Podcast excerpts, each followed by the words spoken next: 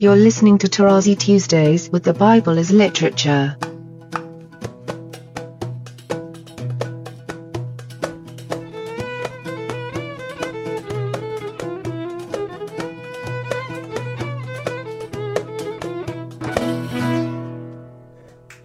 Hi, this is Father Marc Boulos, and you are listening to Tarazi Tuesdays with the Bible as Literature podcast. This week, Father Paul highlights the connection between Genesis chapter 6 and the story of Moses in Exodus.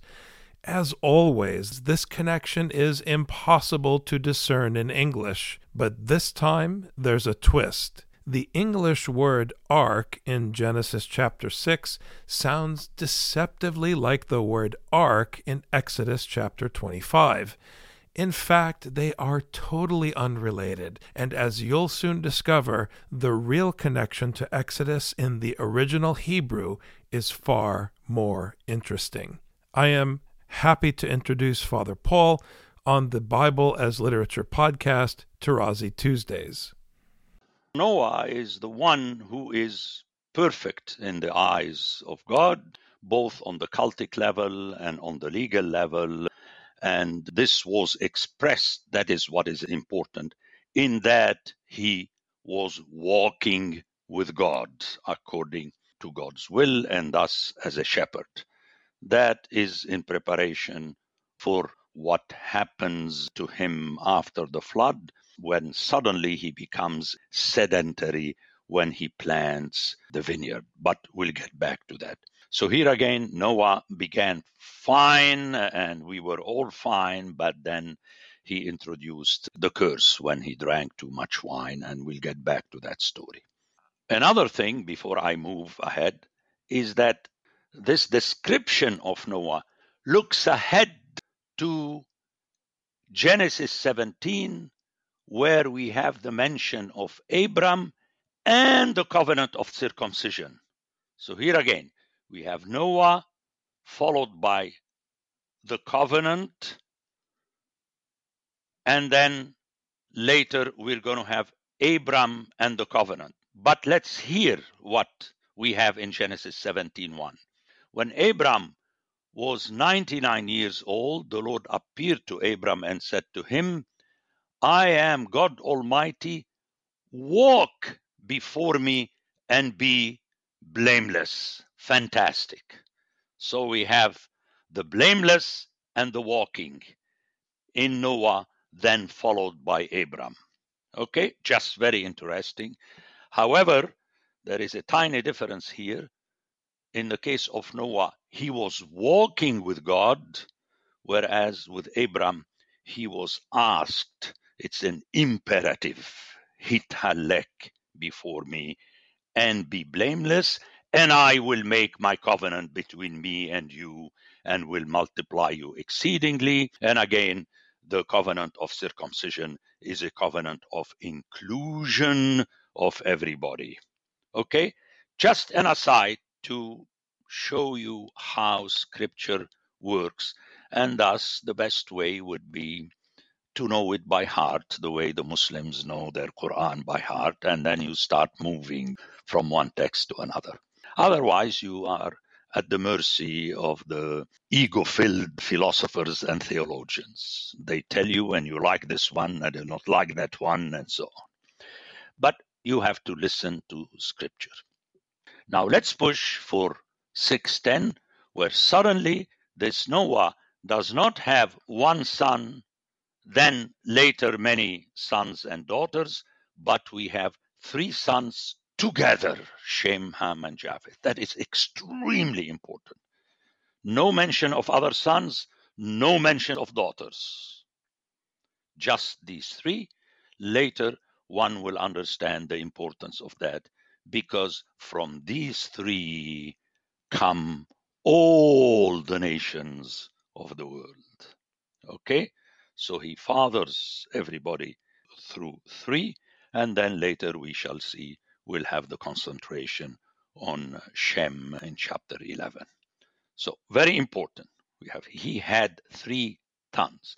In Hebrew, he gave birth through his wife to three sons. It's the famous Holid. We don't need to repeat that. Now the earth was corrupt in God's sight, and the earth was filled with violence. Now, the corrupt in the original Hebrew is from root, shahat, which is going to be used later to refer to God destroying everything on earth. Okay? Shahat. Let's make things simple because I really need to go through the entire text. It's a unity, it's a oneness. Okay? Very important, the corrupt from root shahat. But what is also important, and its importance is clear in that it is repeated in verse 13 the earth is filled with violence through them by the human beings. And then we will have, I will destroy them in the earth, which is the Hif'il of Shahat. Okay? So if we hear 11 and 13, it's very important to see the connection. Now, Hamas, it's repeated twice, is that word that means violence and which we encounter in the prophets, especially Amos and Ezekiel. And the violence is an action of a more powerful against a weaker or a poor or a lesser one. So it's a technical term, Hamas. And that's not good. The earth was filled with violence. Going back to corrupt, you hear it several times. In 11, the earth was corrupt in God's sight. And then 12, God sees that and sees, behold, it was corrupt. For all flesh had corrupted their way upon the earth.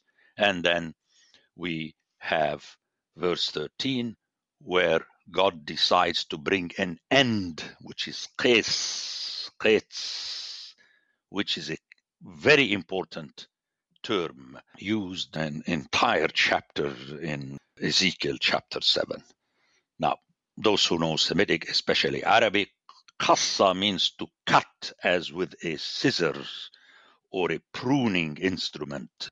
In Arabic, when you have a haircut, we use the same word. What is interesting about it is that you don't know what the result is. Remember that saying of Jesus there is a tree, if it produces fruits, you have to cut the fruits off the tree so that you can eat them.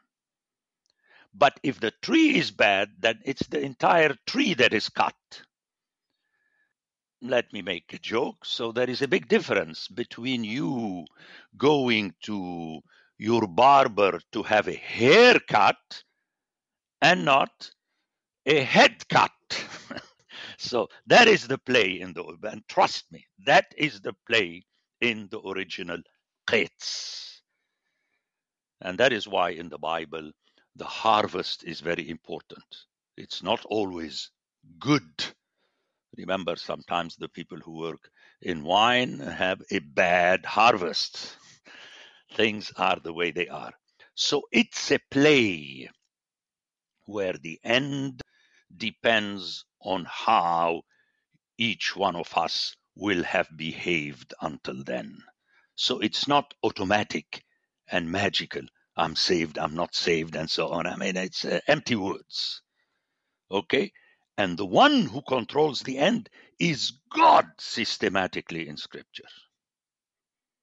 Only He. And I would recommend my hearers read Ezekiel chapter 7. Okay? So I covered all the play on words from Hamas to Shahat and so on and so forth.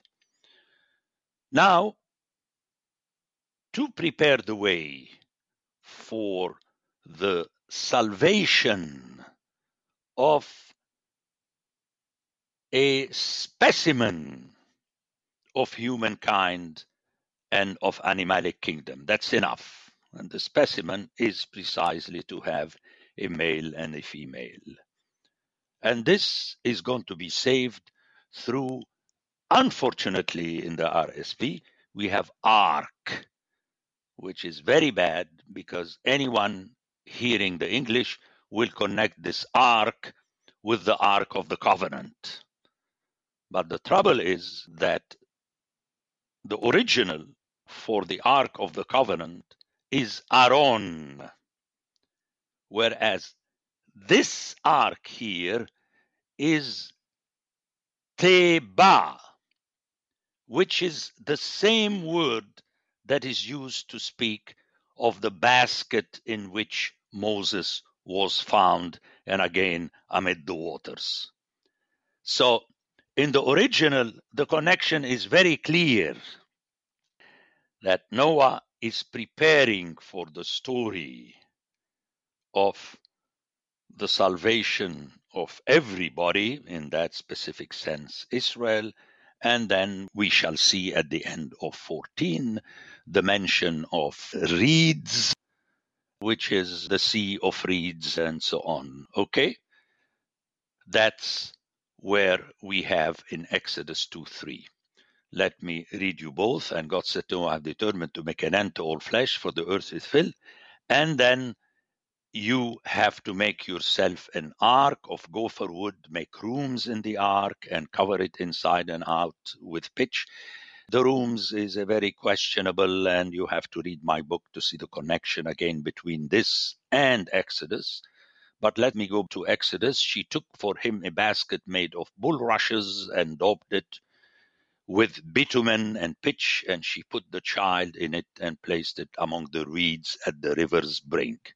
So, without going in detail now, but it's important for my hearers to see how really Noah is important as a bridge, a straddle to understand the entire biblical story. And then God gives instructions as to how Noah is going to build the ark. And what is important, I'm going to jump at the end because that is a feature of the story of the flood. In verse 22, we have Noah did this. He did all that God commanded him. And this is repeated through the following chapters three times. To the ear, it sounds thus that Noah did not do anything, although here and there we hear that Noah built and so on. But three times, the first time being the first description of Noah's work, is that he did not do anything. He just did what God commanded him to do. It is fantastic. It is as though, as we shall see later, in Isaiah that it is the word of God. His words. We're not talking about eternal word and Jesus Christ. No, let's stick to the Bible. It is his words that produce the result because his words are the seed. Remember, I keep telling everybody the fruits, the trees, and the fruits do not come out of the earth they come from the seed that is planted. Only the first time in Genesis 1, earth produced trees under God's command. But later it is always the seed, very important. And we have this in Paul's comments in 1 Corinthians 3. Who am I? I planted, and who is Apollos? He watered, but it is God that gives the growth. So, very interesting that we have this already in the story of Noah that God is speaking. Notice, he's not doing. God speaks, he doesn't do much. Okay? He speaks, and Noah did what God spoke. This is how it sounds to the ear today, right from the beginning. So the hearer is forewarned. This is what's happening. And that becomes important because it is God who asks Noah to build. 16. He gives the reason in 17. For behold, I will bring a flood of waters upon the earth to destroy. Again, we have shahat. Everything that has the breath of life. Okay. But immediately a turn. But I will establish my covenant with you. Actually, in the original, we don't have but, we have and I will establish, I will bring about, I will raise in Hebrew, hekim, which is the same verb that is used to speak about the raising of Christ. You know, here again, you know, the original is very important. He will establish, make it shown, uh, raising my covenant with you. Okay? And you shall come into the ark. Notice how this 18a establish my covenant with you interrupts the flow between 17 and the rest of 18 for behold i will bring a flood and then he says and you shall come into the ark you your sons your wife and your son's wife with you.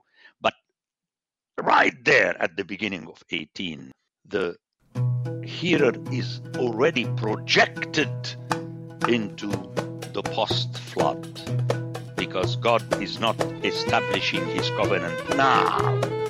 Notice, it's in the future. He will establish, and we're going to hear about it later. The Bible as Literature is a production of the Ephesus School Network.